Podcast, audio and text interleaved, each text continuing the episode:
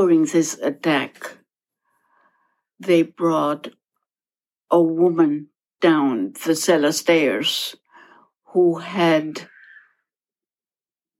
who had broken open and part of her intestinal dra- drain was dragged behind her, you know, as they dragged her down the stairs. I remember that. She was dead. I mean, it was a corpse. Mm-hmm. Uh, she got caught while she was still outside. That sobering account you just heard is just one of many experiences we're going to share with our listeners from our interview with Marta Warner. Prior to World War II, Marta was a young girl living in Germany during the ascendancy of Adolf Hitler. As a teenager, she would experience the horrors of war as her family was bombed out of their hometown in Frankfurt. In this first episode, we're going to feature clips that describe her firsthand accounts of how life changed for Marta and her family as the Nazi Party increasingly controlled every element of their lives. I'll finish this intro by saying that many of her experiences may be disturbing to some members of our audience.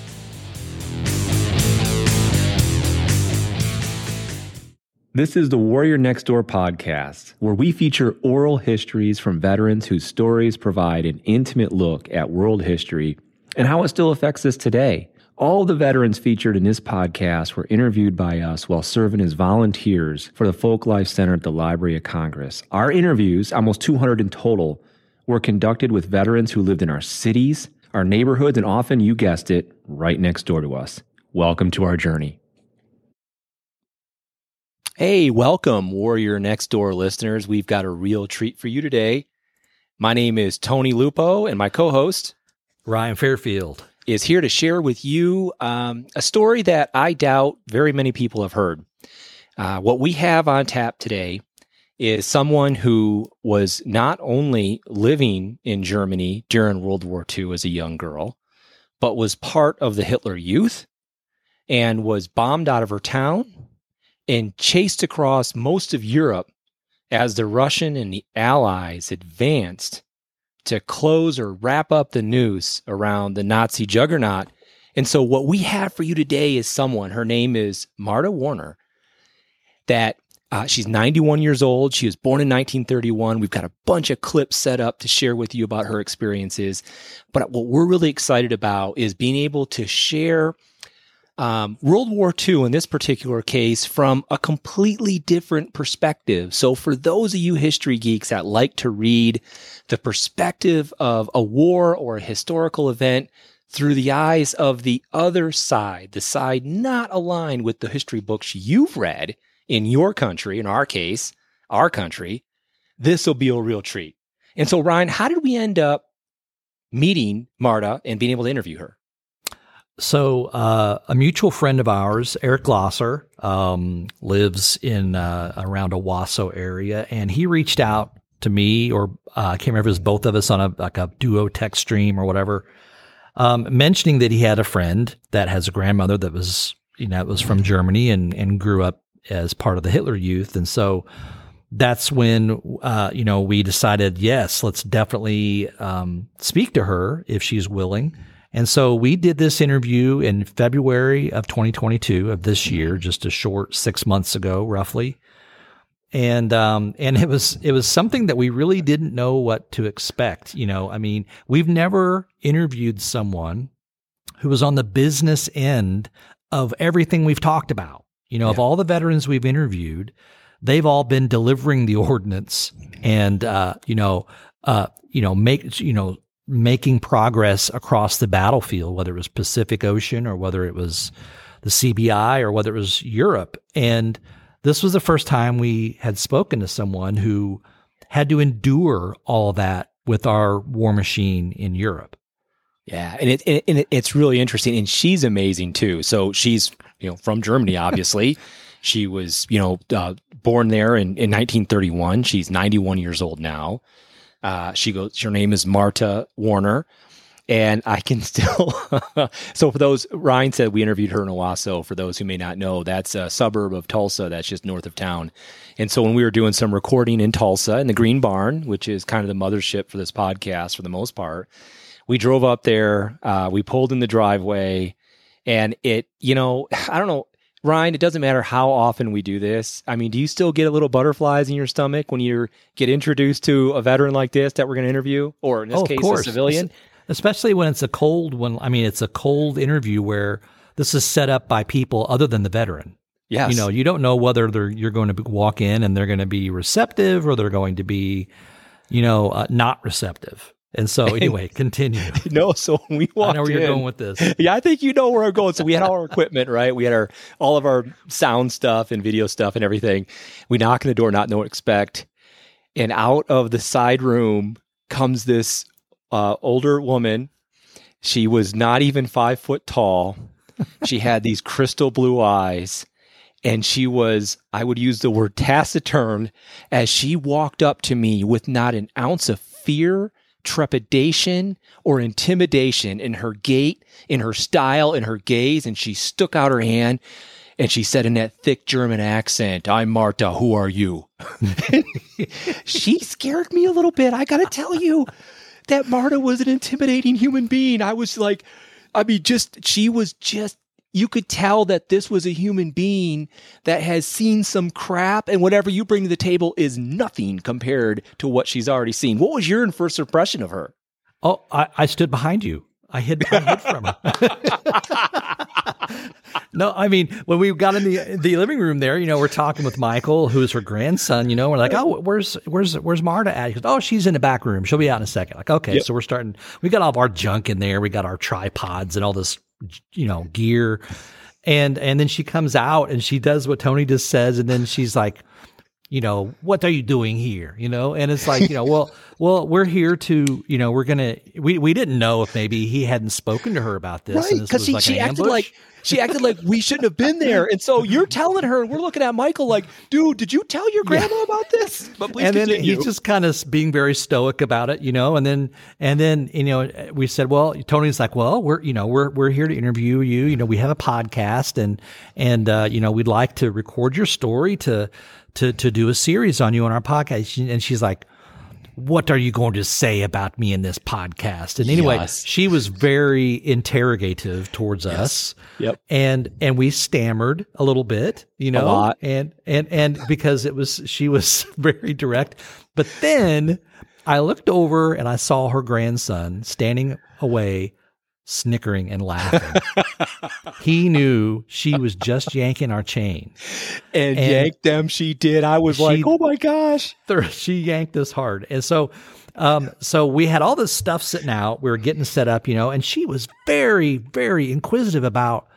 She's like, "What is all this equipment doing in here?" You know, and I said, "Well, you know, we've got a little bit of everything. We got a laptop, we've got our phones, we got we, had, we were trying lots of different stuff that day." Yep.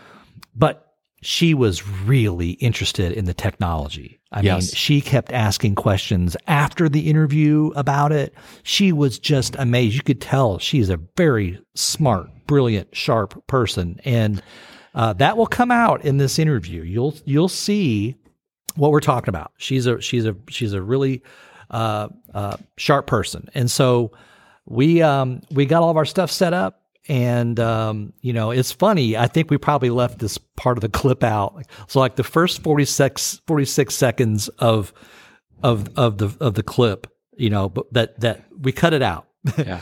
but I can hear Tony kind of stammering a little bit. You know, Oh, I, that, it- that's why I cut it out. I thought it was hilarious because the, all you hear is the audio come on, and Tony's like, mm, uh, "Well, so, Oh, uh, so- did you get the? Well, uh, never mind. Let's let's just start." And you you knew we're supposed to be here, right? And we're really doing this, and you're okay with it, right? oh, it was, was it was so- glorious. Oh, It was, funny. we were both we were both. I, I was Tony was kind of taking the lead on the interview. I was kind of sitting off the side, and you know she she was fine. She was just establishing. Uh, who was really in control here? And it definitely was her. It was her. You know, yeah, I'm, I'll, I'll admit it. Uh, she she was a very intimidating person, and but you know what? I think what it, I, I I have a hard time thinking of an interview we conducted where my mind was so frequently blown, where I had to change preconceived notions so frequently.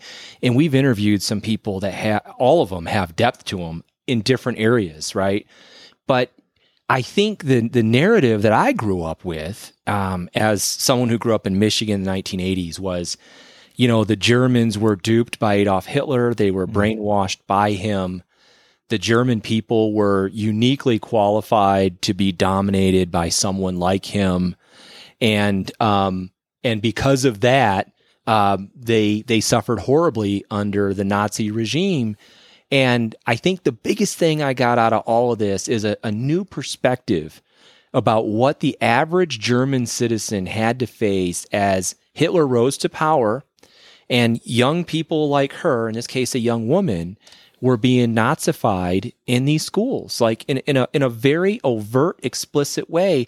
And there were so many things she shared with us because of her uh, her viewpoint, her vantage point on the other side of the looking glass from what most Americans have.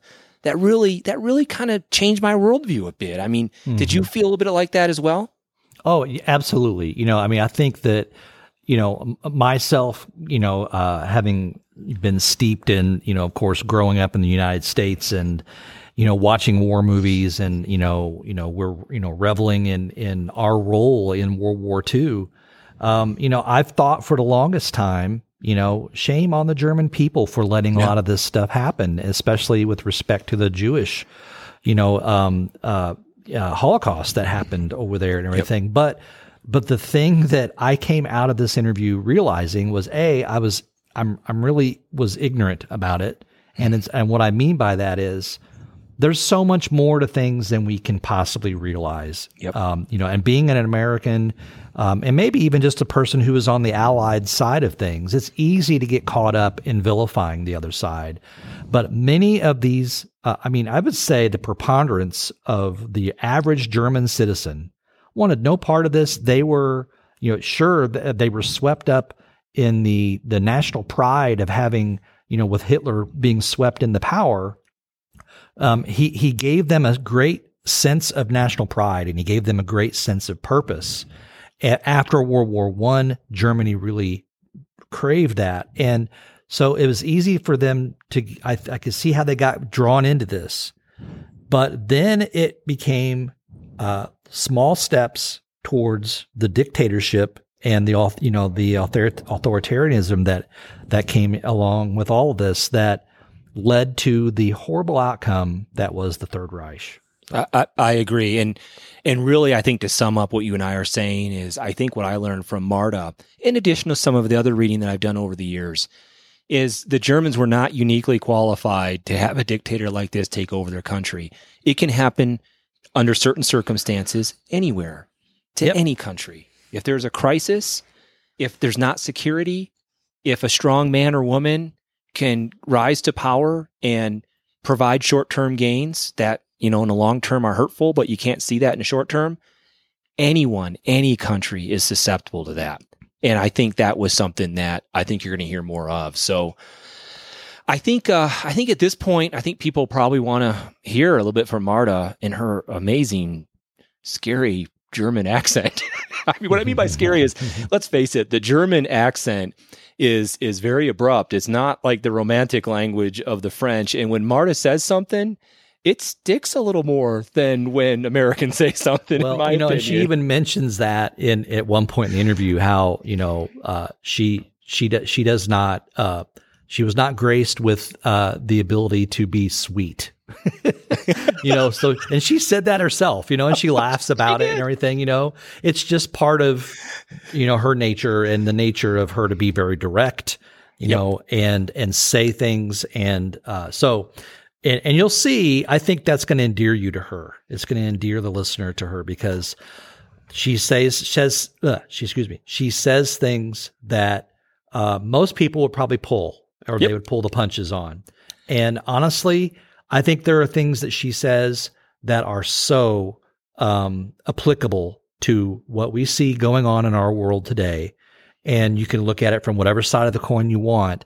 Uh, there's a lot here to chew on. And I think that it's the sort of thing that um, could give everyone pause. And it really has me um, whenever I've listened to her interview and everything. It maybe has, has really made me think about a lot of things with re- re- respect to our society and and and, you know and, that, and that's why we do this ryan this is why we study history is so we have different lenses to look through so they can help guide us if Mhm. we pay attention to these through what's happening now because like solomon said there's nothing new under the sun. And so we're going to start this off. There's really kind of three pieces to this inter- to this particular series of episodes on marta. We're going to spend some time talking about her as a girl growing up in frankfurt germany which is a fairly large industrial town uh, in in in in Western Germany, not too far from the border. Uh, and then we're going to transition from that to the war and the horrible experiences that she had during the war, which were extremely common for the average German citizen at that time, as they were being squeezed from both directions by uh, the Russians in the east and the uh, Americans and the Brits and Canadians and the Poles and the French and everyone else on the west. And then there's like a series that we're going to pick up on the end, which is just kind of a a a series of really interesting anecdotes that she shared with us that don't fit particularly well in any single place, but need to be shared more widely. Um, so we're going to start off with the first clip. Normally, what we do when we interview a World War II vet from United States is say something to the effect of, "Hey, where were you when Pearl Harbor was attacked?" And uh, we're not going to be able to do that here because Pearl Harbor didn't mean a whole lot uh, to the Germans at that time. We're going to talk to her about what it was like being born in Frankfurt, what school was like, and she's going to share with you, "Hey, this is this is what it's like being a young girl in Germany uh, when uh, in the early into mid 1930s." As an avid cyclist, I could not be more happy to announce a new sponsor Boogie Bikes. Did you know that 97% of bikes purchased in the United States are built by foreign manufacturers? Well, Boogie Bikes carefully selects the best global components and builds their bikes in the USA. In fact, Boogie Bikes is located in a small town in Wisconsin and builds bikes with an emphasis on quality. Boogie e bikes feature a powerful 750 watt motor to assist you while you pedal and can be enjoyed for hours on a single charge. They're an environmentally friendly way to commute to work allow for people of any age and experience level to get and stay in shape, and most importantly, they're a blast to ride. Join the fastest growing segment in the cycling community and support local businesses by visiting boogiebikes.com and use the code FREEDOMBIKES to receive $50 off at checkout. Boogie Bikes also offers military discounts to our nation's heroes. Visit boogiebikes.com to order. Let's ride. I was born 1931. So I was in the perfect time period to be totally educated by Adolf Hitler, that is. Um, my f- starting school, six years old. The first half of that school year, we had a teacher, I'll always remember her because she was tall, handsome, and she wore Florentine hats, those wide brimmed hats, and dresses all the way down to the ankle. I'll always remember that. And she'd come in and she'd say, Good morning, children, let us pray. So here comes the first big vacation, the summer vacation. And when we came back to school, we didn't have that teacher anymore. Our new mm. teacher was a young woman, and it was Heil Hitler. Oh. There was no more let us pray, it was Heil Hitler. Mm. And that was the start. Do you remember like what grade or year this was? First grade. So this would have been 19. I w- uh, Huh? So you remember what year it was when they when you saw this this transition? 37. 1937. Yeah. Okay. You know, the first half of the school year I was six years old, so six and a half. So 1937. So how did the kids respond to this very abrupt shift? How can you respond when you're six years old? Yeah. You don't. You do as you're told. Tony. there is no, oh wow, you know, that was different, it was new, it was interesting, and it was school. Mm-hmm. How do you expect? I I mean, little kids, they do as they're told. Most of them, most of the time.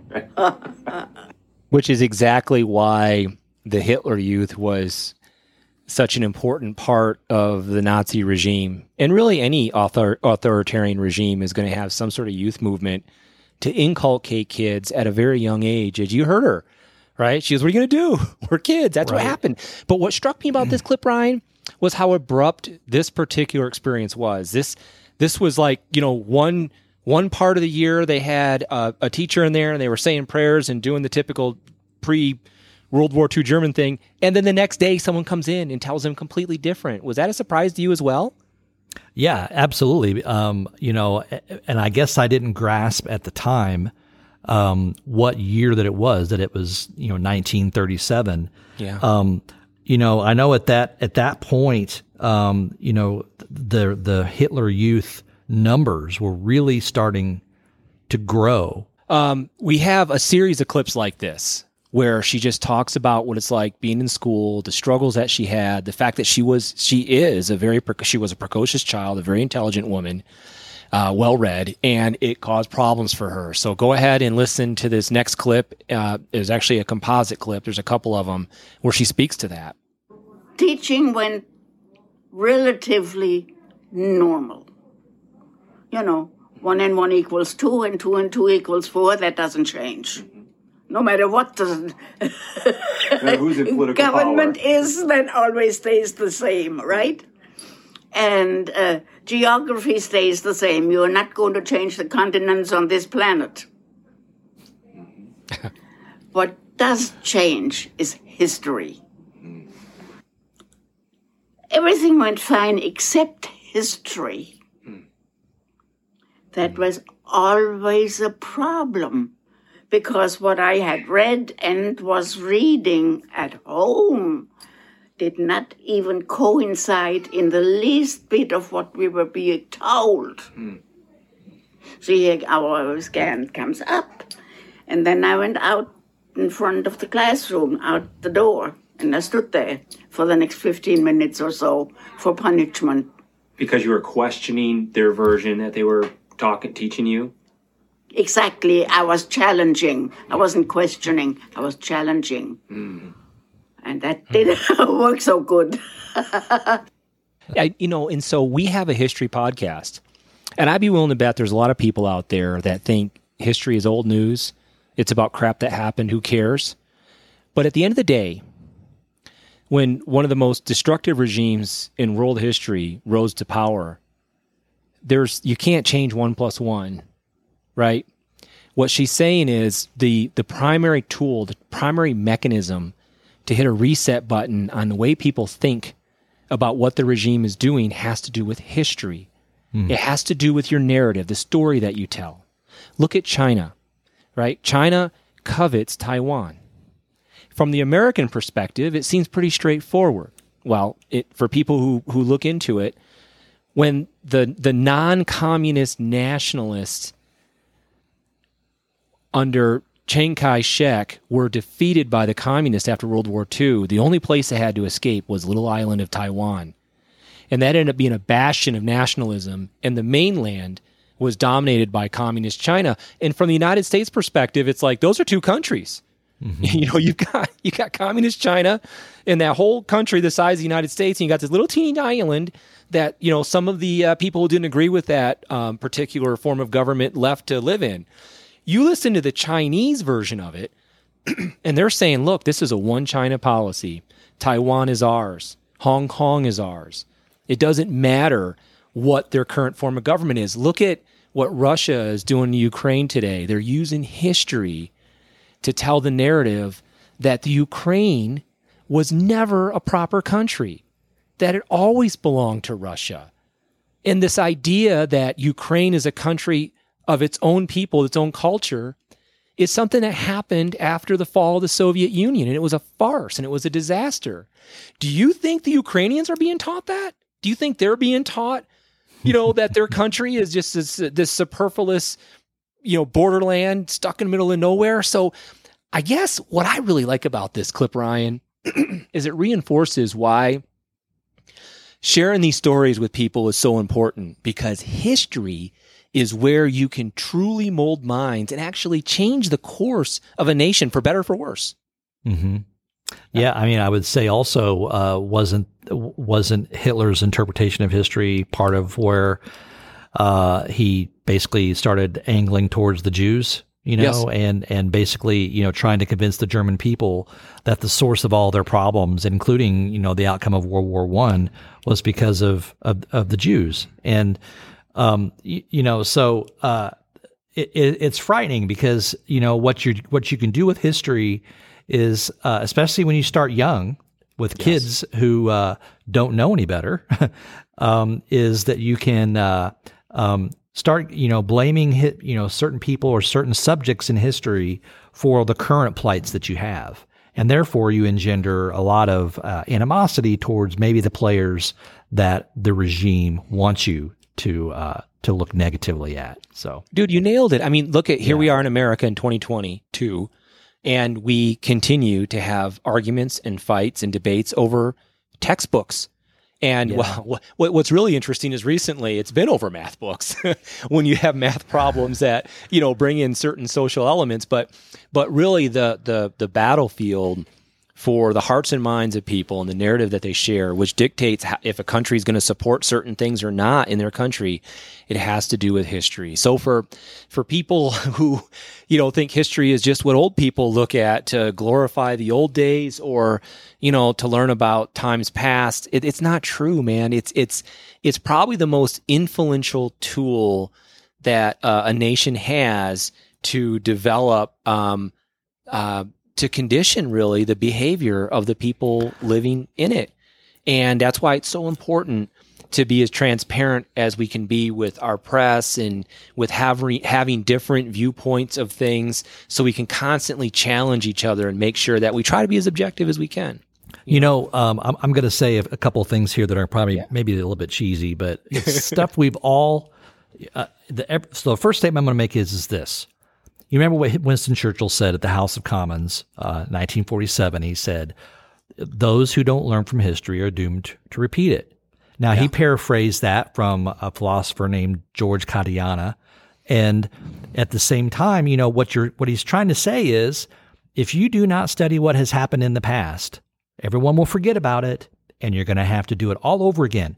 Another quote is there's nothing new under the sun. Yes, Solomon. In other words, you know, today we we sit here and we think to ourselves, "Oh, that was 75 years ago. We're smarter now. We've evolved out of that. We've got technology that helps us make these decisions or whatever." That is not the case. It, we're all still human beings. We're all still capable of the same barbarism that we did back in uh, the 1930s and 1940s. Um, and then the last thing I'm going to say is this, and this is for the geoscientists out there.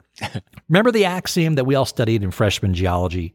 The present is the key to the past, mm-hmm. right? Well, it's you flip that around. The past is the key to the present. Mm-hmm. That's exactly what that all this deals with. You have to look at what has happened before as analog to what can happen again. And I believe that what Marta is about to share with us in this series are things that um, that we all just need to be uh, beware of and uh, watch out for all around the world. It it it. It, it, it's really a cautionary tale, is what she's is. is what she's going to share with us as we continue to go through this. And in fact, we'll roll the next clip. Um, this is um, uh, I don't know, just a further development of what happened uh, to her as she got older under this new system. When I fourth, was in fourth grade, we got a visit from a school superintendent. And he was examining the children. And at that time in Germany, if you went to higher education, fifth grade was the first year of higher education. Hmm. And for that, you had to have a certain IQ. So here this guy comes and he is doing his whatever it is he's doing, and he's selecting four girls, one of which is me. And one of the other one was Renate, Elfriede, myself, and Erika. Well, at that point in time in Germany, that cost money. Wasn't free. What's free in life, anyways? but in any case, my father is. Oh man, he doesn't like to hear that at all. After all, we are talking in the 1930s. I'm a girl. What am I supposed to do? I'm supposed to get married and have babies. Hmm. What's with higher education here? So he has a fit. And he gets a letter and he's told by the government the way it works is he pays, and if he cannot afford it, the government will pay. However, he does not have any choice in his daughter's education. The government has made that choice for him. Wow. So, if I understand you correctly, at this point, the government was like cultivating students and dictating what path they were going on to help the government, and the parents didn't have much say in it. Correct. The parents had no say in it. At the time, my parents had a grocery store. And my father worked, my mother ran the store.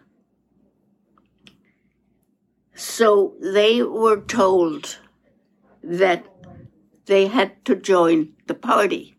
And seeing that the store was under my mother's name, my mother had to join the party, or else the store would be closed. Hmm. So she did as she was told. She said yes, so the store stayed open. It was easy. So we don't we don't have a bunch of people helping us produce these podcasts. It's just Ryan and me. That's it. We we are the punk rock podcast, man. We don't have people. It's just us. So when I look at my sheet that tells me when I want to share certain types of research with you guys, I'm going to change it right now because I was going to save what I want to share right now for a few clips later. But after listening to this, after as we're producing this audience, I feel like now is a good time to talk about about Hitler's rise to power and and, and the Hitler Youth because you're hearing her talk about how school has changed, how history has changed, how people who wanted jobs needed to be part of this system, and you're going to hear subsequent clips that re- reinforces this. So for those who may not know, here's a brief, very high level view of how Hitler came to power. So World War One ended 1918. And a year after that, I was surprised to read this actually. In 1919, he joins um, what uh, became called as the German Germans Workers Party. Um, this is which would become the Nazi Party at some point in the very near future. I'll get to that. So what surprised me about that is as um, a, he was a soldier in World War One. Uh, he was gassed. He was decorated. He was a corporal. He was a grunt. Um, but he had a gift for speaking, for public speaking. And when he joined this party, uh, from common sources, it reads that being one of its best speakers, he was made the party leader and he threatened to leave otherwise. So, very, very quickly after World War One, uh, he's already connected with what becomes the Nazi party. Party, and in fact, under his leadership in 1920, they renamed themselves um, the uh, National Socialist German Workers' Party, which is commonly known as the Nazi Party. So very early in 1920. And despite it being often classified as a right wing party, initially it had many like anti capitalist, anti big business, classist, anti bourgeois elements. But it would become later where Hitler would initiate a purge these elements and it became reaffirmed as the Nazi party's kind of pro business stance that we see it develop into during World War II.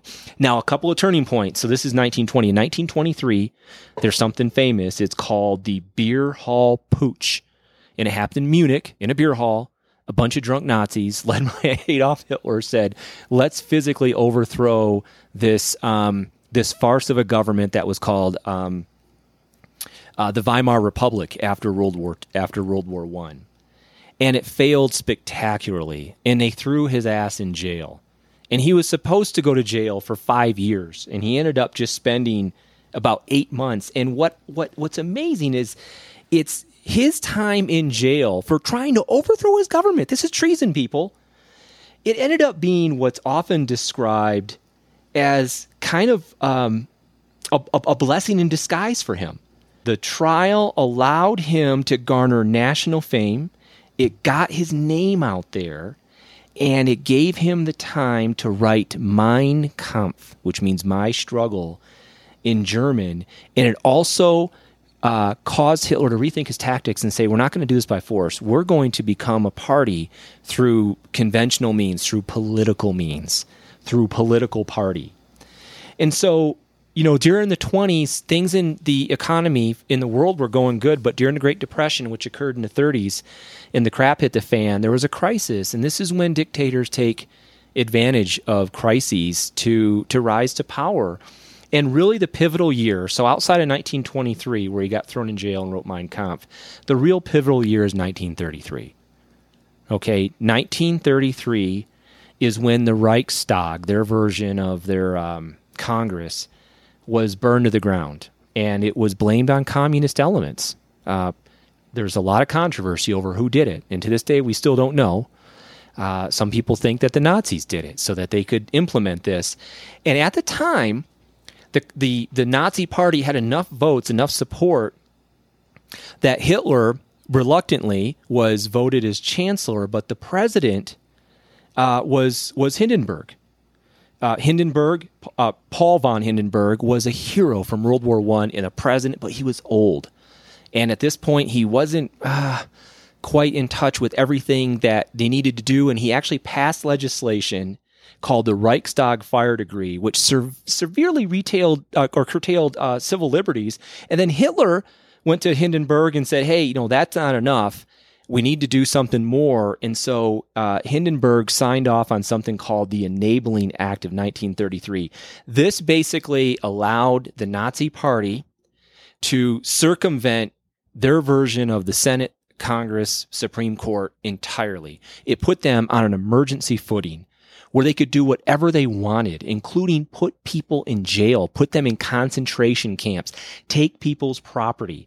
This happened in 1933. The only moderating force in all of this was Paul von Hindenburg, and he died. So from 1934 onward, you had this freight train of uh, Adolf Hitler and the Nazi Party doing whatever they want. So this has this is relevant to the the Hitler Youth because the Hitler Youth was formed uh, right around the time the Nazi Party was formed in 1922. But 1923, if you guys remember, was the beer hall putsch, and Hitler was in jail, and a lot of these Nazi members uh, were forced underground. But they came back with a vengeance. And I need to read some of this from a common source because I think it really speaks to. Um, why people kind of got involved in this movement. So in 1923, the organization had 1,200 members. In 1925, when the Nazi Party was refounded after Hitler was let out of jail, wrote Mein Kampf, and reestablished himself, the membership grew to uh, about 5,000 members for, for what would be later called the Hitler Youth. Five years later, the membership was 26,000. And by the end of 1932, it was at around 107,000. But what really blows me away, and Ryan and I were talking about this earlier, is when the Nazis came to power in 1933. I just told you about 1933 with um, uh, with the various acts that were put in place because of the crisis from the Reichstag fire that, and then Paul Hindenburg dying the following year. Uh, the the amount of people who were part of the Hitler Youth Organization grew to 2.3 million people 2.3 million people. And there were all kinds of different youth movements that were occurring in the 20s and 30s, and a lot of political and religious and whatnot. But because of these, uh, the Enabling Act of 1933 and a Reichstag Fire uh, Act uh, uh, that same year, Hitler and the Nazis were able to ban a lot of these other youth movements and actually force them into joining what became uh, the Hitler Youth. Uh, and in fact, it reads here by December 36, the Hitler Youth membership had reached over 5 million. 5 million people out of a, out of a mm-hmm. country with, uh, with 80 million at the time. That same month in December 36, membership became mandatory. You can't make this up for Aryans.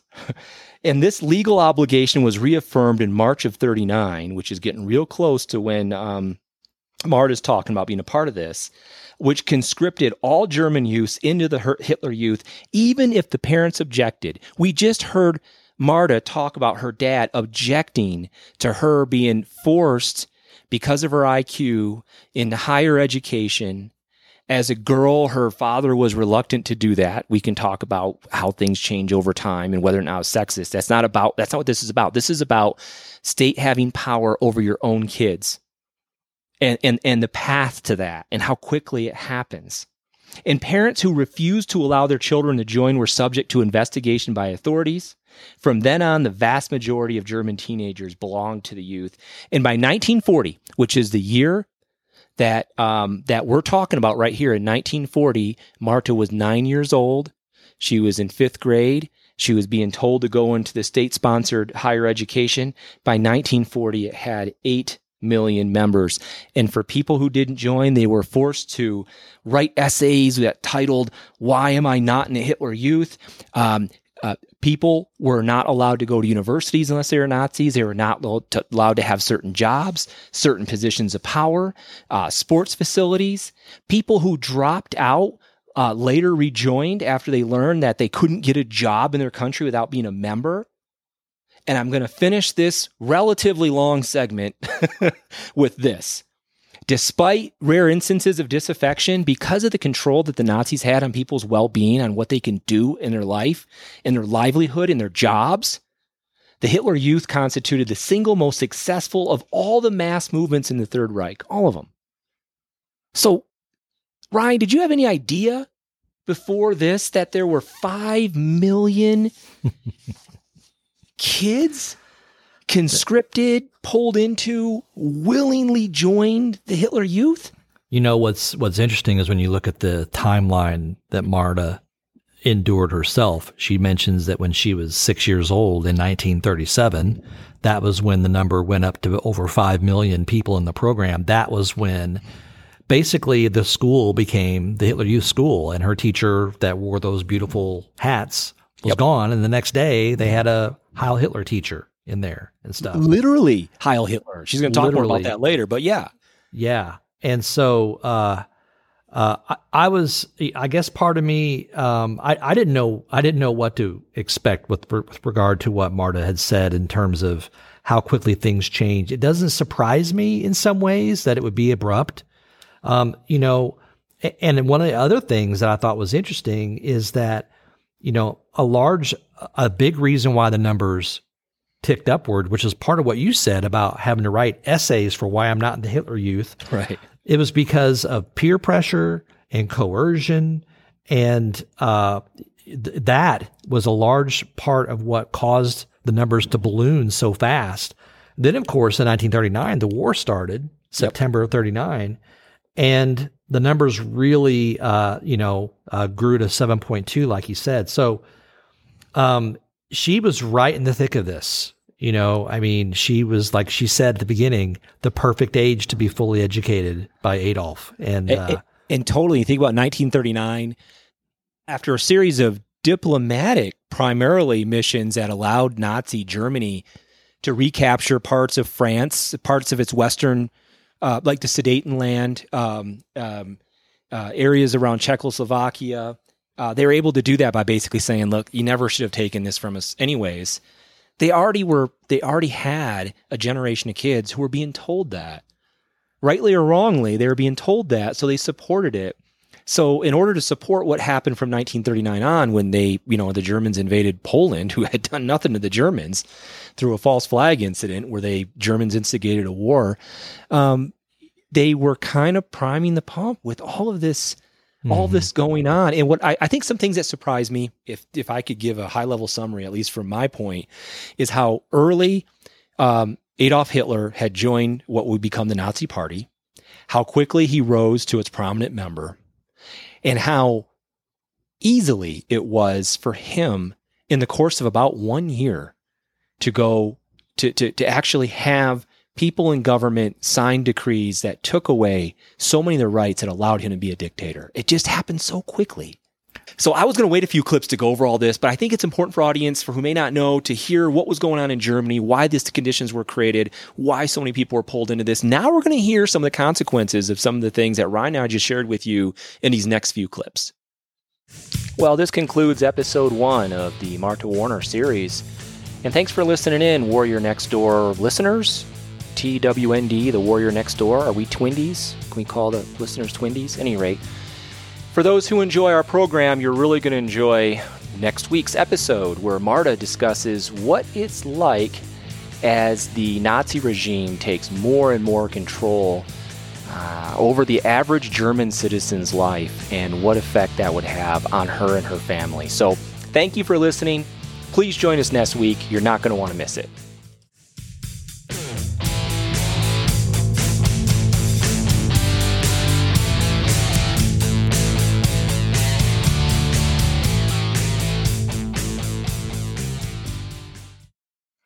Hey, this is the spot in our podcast usually reserved for us to share listener response, mail, comments. And we're going to continue to do that. But as our podcast has grown uh, quite a bit, actually, we haven't even been online for a year, and we've got a very significant international audience. And I just wanted to take a little time to do a shout out to some of our international listeners. So, the website that we use allows us to see where are or which countries our our podcast is being downloaded. And don't worry, there's no big brother thing. We can't tell, you know, who it is or what the IP is or whatnot. It's it's very high level. And so uh, our our largest overseas audience, for reasons we don't fully understand but entirely appreciate, is Australia. And I know Ryan and I have always loved the Aussies. The United States love the Aussies. I mean, come on. And the fact that We've got so many listeners there is amazing. Canada, that's right. An American is calling Canada an international country. I have that sensitivity. I understand why the Canadians get pissed off when Americans think of Canada as a 54 state. I grew up in Michigan. I love you guys. Thank you for listening.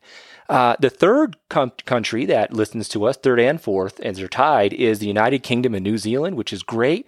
But some surprises that round out the top 10 of our international audience. And I just want to, again, if you're from one of these countries and you're listening, know that we appreciate it and we actually marvel at the fact that people from across the world would actually take the time to listen to a couple of dweebs, wonks, history wonks from uh, from the United States talk about this.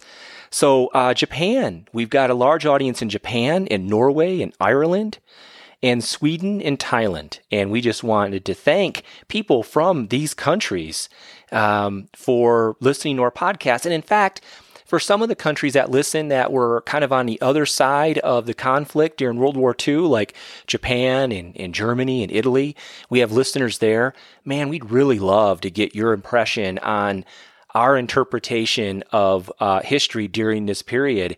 If there's elements of it that you think are flawed or too Western minded, uh, please share them with us. You know, we want to we want to reach out to our international audience and get a little bit of that love too. So, for uh, people uh, overseas who are listening, and if I click see all countries, there's we got you know we got listeners in Israel, France, Ecuador, Switzerland. Um, it's it's pretty amazing, and we do appreciate your your listenership. So with that. Um, I hope everyone can join us for episode two of the Marta Warner series. You're not going to want to miss it.